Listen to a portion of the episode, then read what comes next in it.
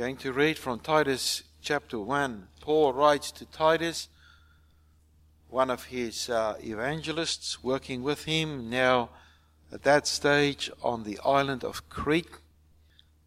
And at the island there was a new congregation formed. And now that Paul has gone further to preach the gospel, he put Titus in charge, and then he says to them to uh, to him to elect elders to with him uh, take care of the flock of the Lord. Titus chapter 1, verse 5 through to the end of verse 9. The reason I left you in Crete was that you might straighten out what was left unfinished and appoint elders in every town as I directed you. An elder must be blameless, the husband of but one wife, a man whose children believe and are not open to charge of being wild and disobedient. Since an overseer is entrusted with God's work, he must be blameless, not overbearing, not quick tempered, not given to drunkenness, not violent, not pursuing dishonest gain. Rather, he must be hospitable, one who loves what is good who is self controlled, upright, holy, and disciplined. He must hold firmly, firmly to the trustworthy message as it has been taught, so that he can encourage others by sound doctrine and refute those who oppose it. May God give us an understanding of this word and to his name be glory and praise. My dear brothers and sisters in the Lord, over the next few weeks, as we are leading up to the election of elders, you will hear the word of God preached to you about eldership. This is to help the congregation to, when they take the ballot paper, to look at the names in front of them and then apply the biblical standards as they vote for possible candidates. We don't vote for people whom we consider good friends. We don't put a tick alongside the name of someone who at a distance may look like he is going to do good as an elder. Now we take the, the election of elders serious as we first ask ourselves, what does God word, God's word say about the eldership? Then we ask about the task they should do as the Bible sees it. That's the main thing. The Bible. What does the Bible say? And how should we then react to that? It is therefore legitimate and correct to ask about the heart of an elder and also about the character of an elder. These aspects of eldership are clearly spelled out in the scriptures. And they are essential and not optional. But first, the question to the children What does the name Presbyterian Church means? I had someone this week who found it very hard to spell the word Presbyterian. As a matter of fact, I heard they said in one of the censuses, uh, they, they took uh, the national census, uh, they found that there were about 16 ways in which you can spend, uh, spell Presbyterian. So, why this, this name that we can't even find in the, in the English dictionary?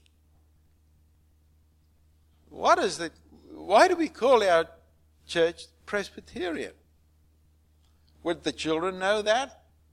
Where's Logan today? Okay. I thought he'd know. Uh, Presbyterian. And, and if the children don't know that, would, would, would anyone else know what, what Presbyterian means? Yeah, elders. That's what it means. A, pres- a presbyteros in Greek means an elder.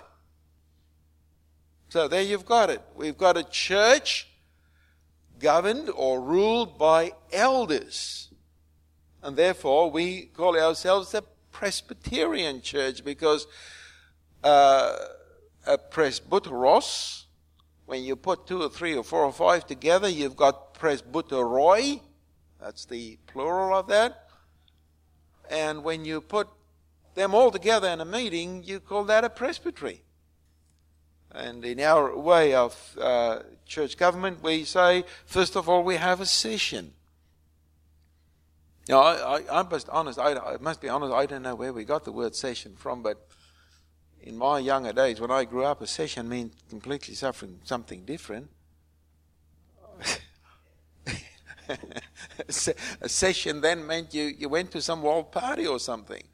Uh, maybe some session meetings are like that, but uh, it's not really that. But a session then, and when we put all the presbyteries or representatives of the local sessions together, we've got a presbytery. Uh, when we put representatives out of all the presbyteries together, we've got an assembly. But all of those who would go to these places are elders, including the ministers. The ministers are elders too.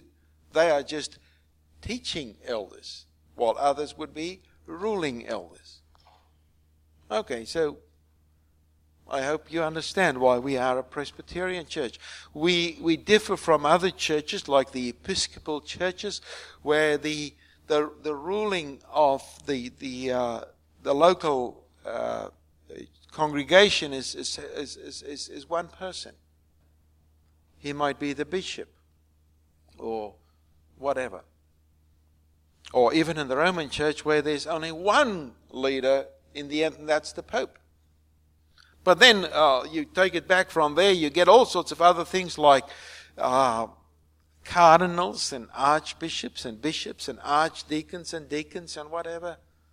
Other things that I don't even know. I, I must say, you know, in my life, I have uh, come across a lot of people, but I've never shaken a hand with an archdeacon for one thing. I don't know if, if you have done that or an archbishop for, for that matter.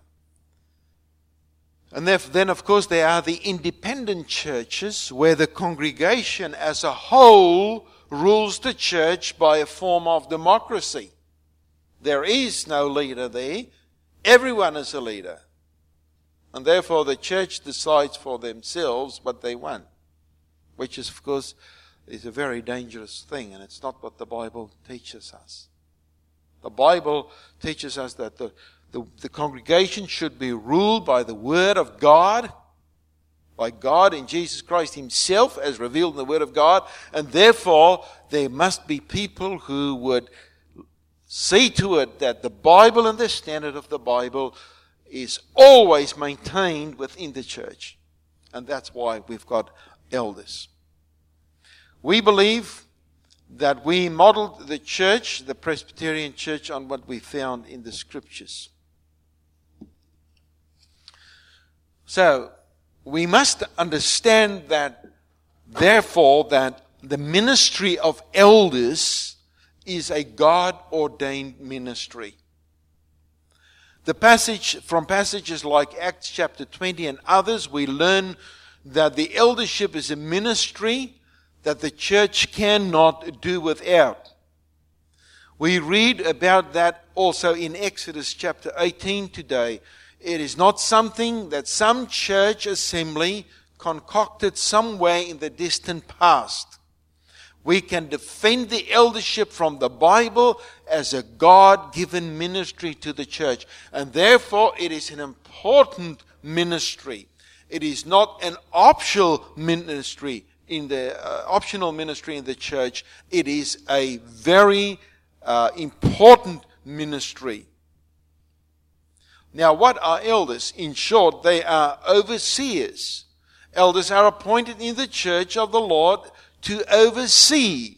And that does not mean that they rule it over the, over the church of God or that they lord it over the church of God. It is just that they act as leaders as uh, it is they, it is their task to be like watchmen on the wall.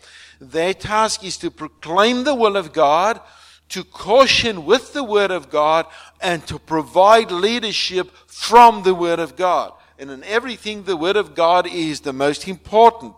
I want to to uh, to uh, uh, repeat this. The task is to proclaim the will of God, to caution with the word of God, and to provide leadership from the Word of God. Elders are also shepherds. Uh, elders are called uh, not to lord it over the people of the Lord, but to shepherd them. Ezekiel chapter 34 is, describes the heart of an elder. An elder is the one who would sh- be like a shepherd, providing strength to the weak, healing for the sick, Pastorally, they are called to bind up the injured of heart. Elders must have a heart for the lost sheep, searching for the stray and lost to bring them back into the fold. Elders must protect the flock against the attack of the one who seeks to scatter them. In short, elders must have a personal knowledge of the shepherd of the flock, the Lord Jesus Christ. What follows from their relationship with the Lord is the desire to see that the sheep in the flock are cared for. They must have a desire and an ability to pray for and with the people of God. They must have a passion and ability to go and to look for those who are still living in darkness of sin and bring them to the shepherd, which is Jesus Christ. Elders must keep watch. Why?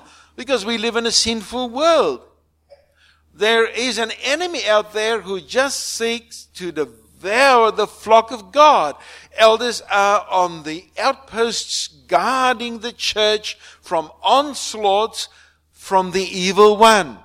In the process, they need to constantly keep watch not only over the church, but over themselves their own lives should be an exam- example and attractive. In their personal, intimate relationship with the Savior, they find the charge to care for the flock with passion of the heart of the Savior Himself. In the end, every elder, and that includes the ministers, must give an account to the Savior how they discharge of their ministry. And this very fact can be a heavy, heavy burden on, on everyone. I mean, on me, it, it, it, it's, just, it's constantly this burden that I know that somewhere in future, on the day of the return of the Lord, I will give an account as to what I have done in terms of my ministry. Now, today from Titus 1, we will give some guidance from the Bible regarding the standards of elders under this topic the character and the life of an elder. In general, the, the role of leadership is one of example. Behind anything we, what we say is what we are. And that is why in this text, starting with verse 5 and running down to verse 9, you don't hear anything about teaching until you've come to verse 9. The character of the man is the foundation of his preaching and teaching because the pattern of his life is the platform of his proclamation. Leadership is basically a spiritual virtue spiritual character, spiritual maturity, godliness, holiness, righteousness, integrity of life that sets a pattern for others to follow. An elder is a leader that is someone who lives a life that others want to copy.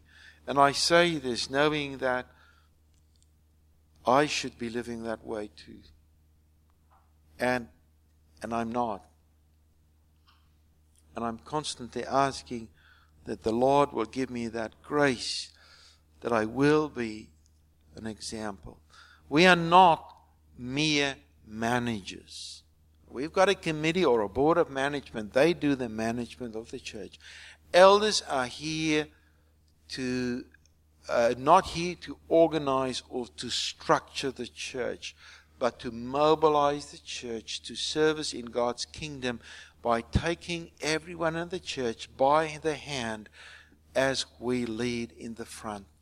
All pastors and elders are here to become patterns that you would desire to follow.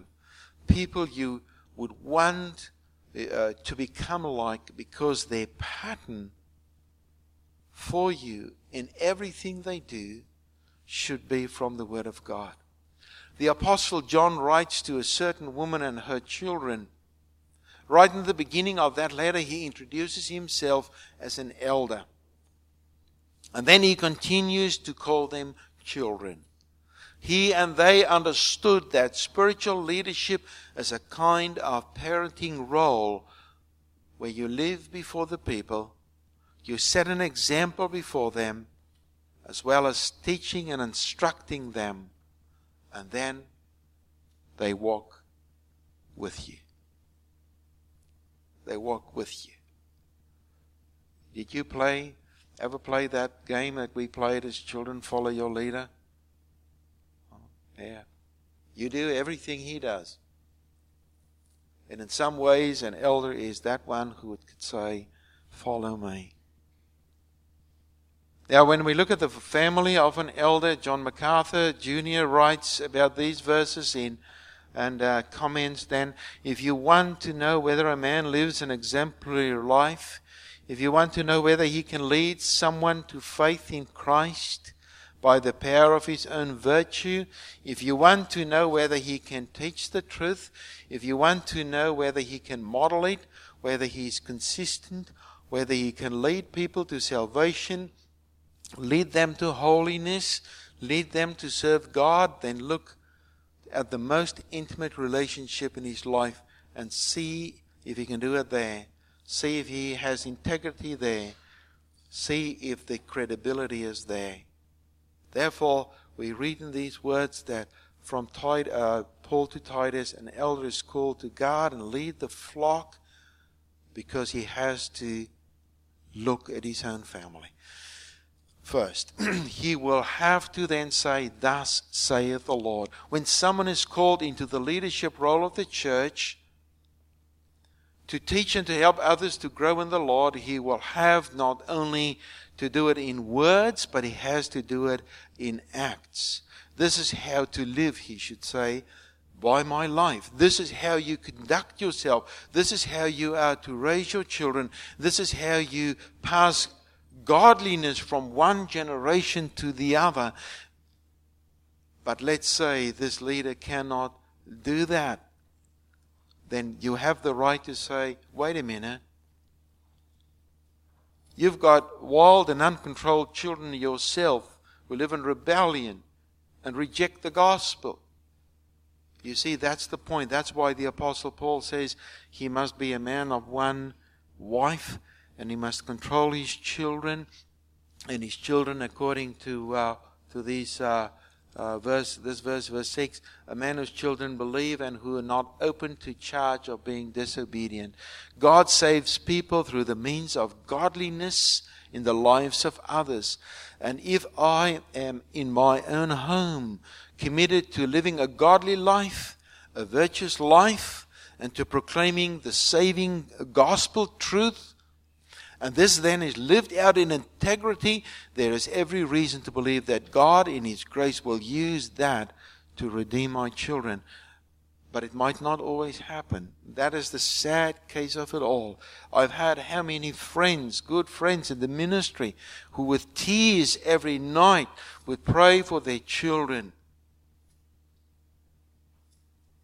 But the point is, if a person neglected his God given duty to lead his children in the fear of the Lord while they were still in his home under his care, And they, because of their unbelief, as a result of that neglect, live in such a way that they bring reproach to that man, it would disqualify that person for the eldership. Purely because the Bible tells us that an elder must rule his household well and that his children must be believers because they saw the example of their father in godly living. It might be therefore argue that some children, after they left their father's home and they got married and then they become wayward uh, in the ways of the Lord, that that elder should be held responsible for them in the same way? No. But it stands that this waywardness of the child must not be because of the lack of the teaching of the father when they were still in the father's care.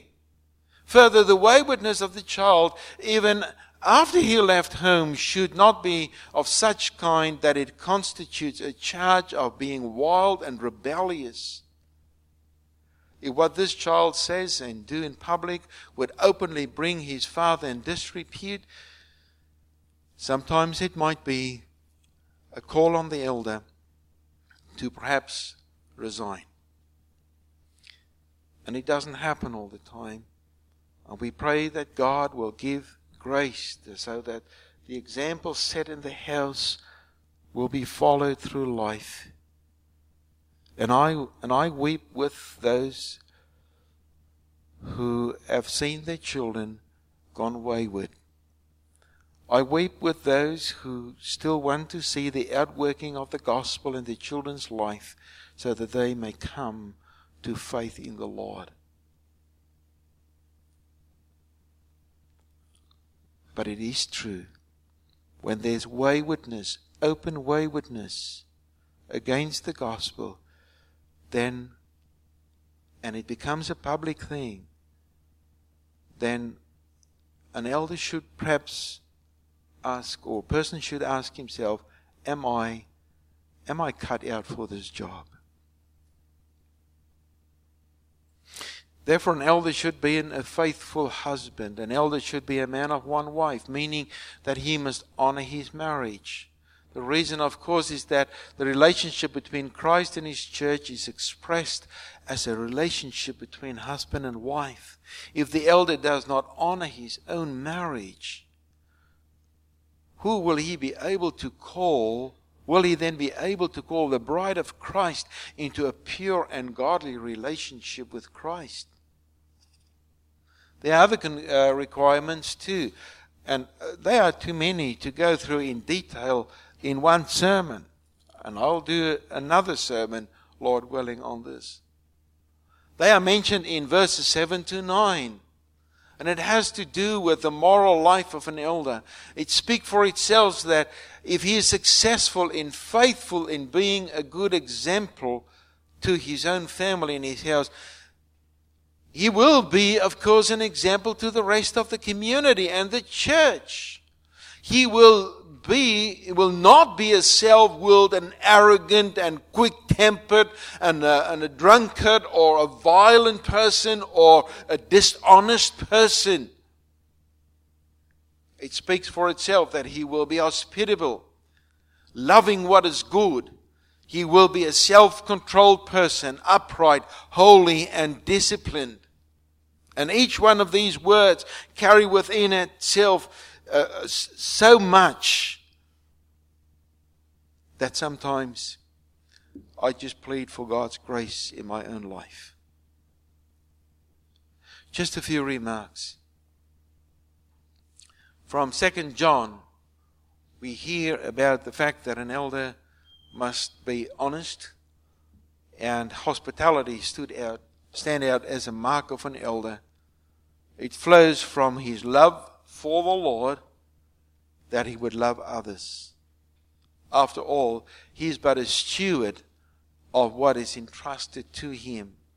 And he will understand to share in this hospitality and love that he already receives from the Lord. The word upright in verse 9 refers to someone who walks in the ways of the Lord. Therefore, an elder must be someone who understands the teachings of the Bible. He must love the Bible and sound doctrine. His life must be governed by the Word in each and every aspect. Why? Because from this Word, he must teach, he must rebuke, he must encourage. He can't do it if he does not know the Word. It is very important. Therefore, dear brothers and sisters in the Lord, as we heard about God's standards for the leaders of His church, we know that they are high.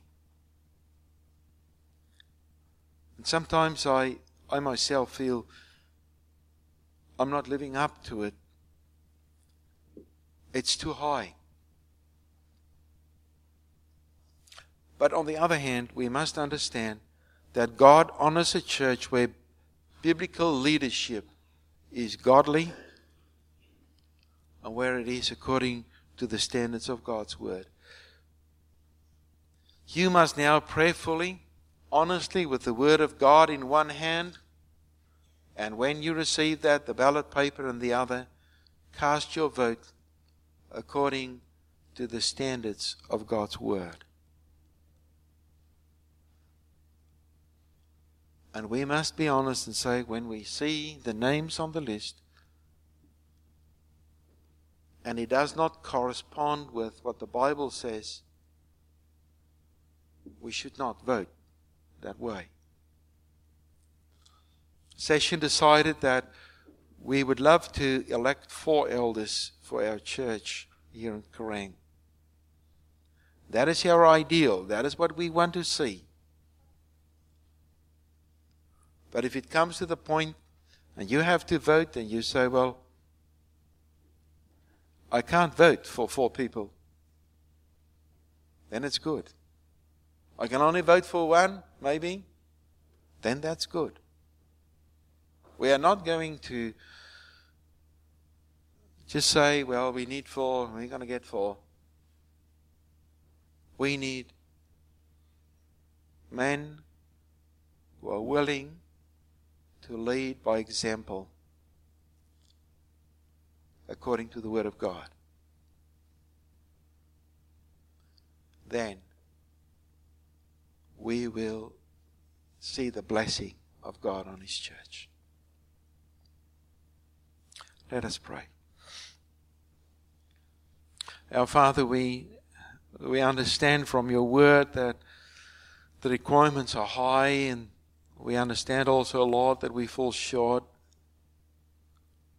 But we understand also, Lord, that you are holy and therefore you want your church to be holy.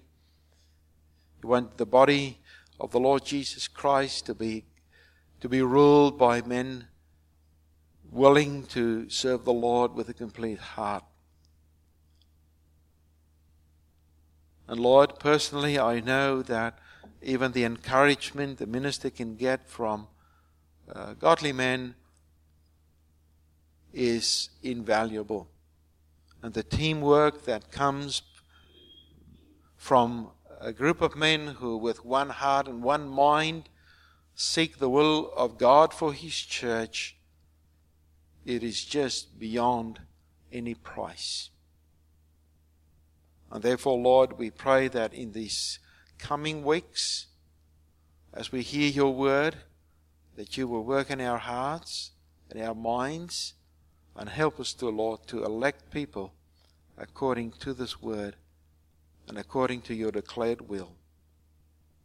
In Jesus' name, Amen.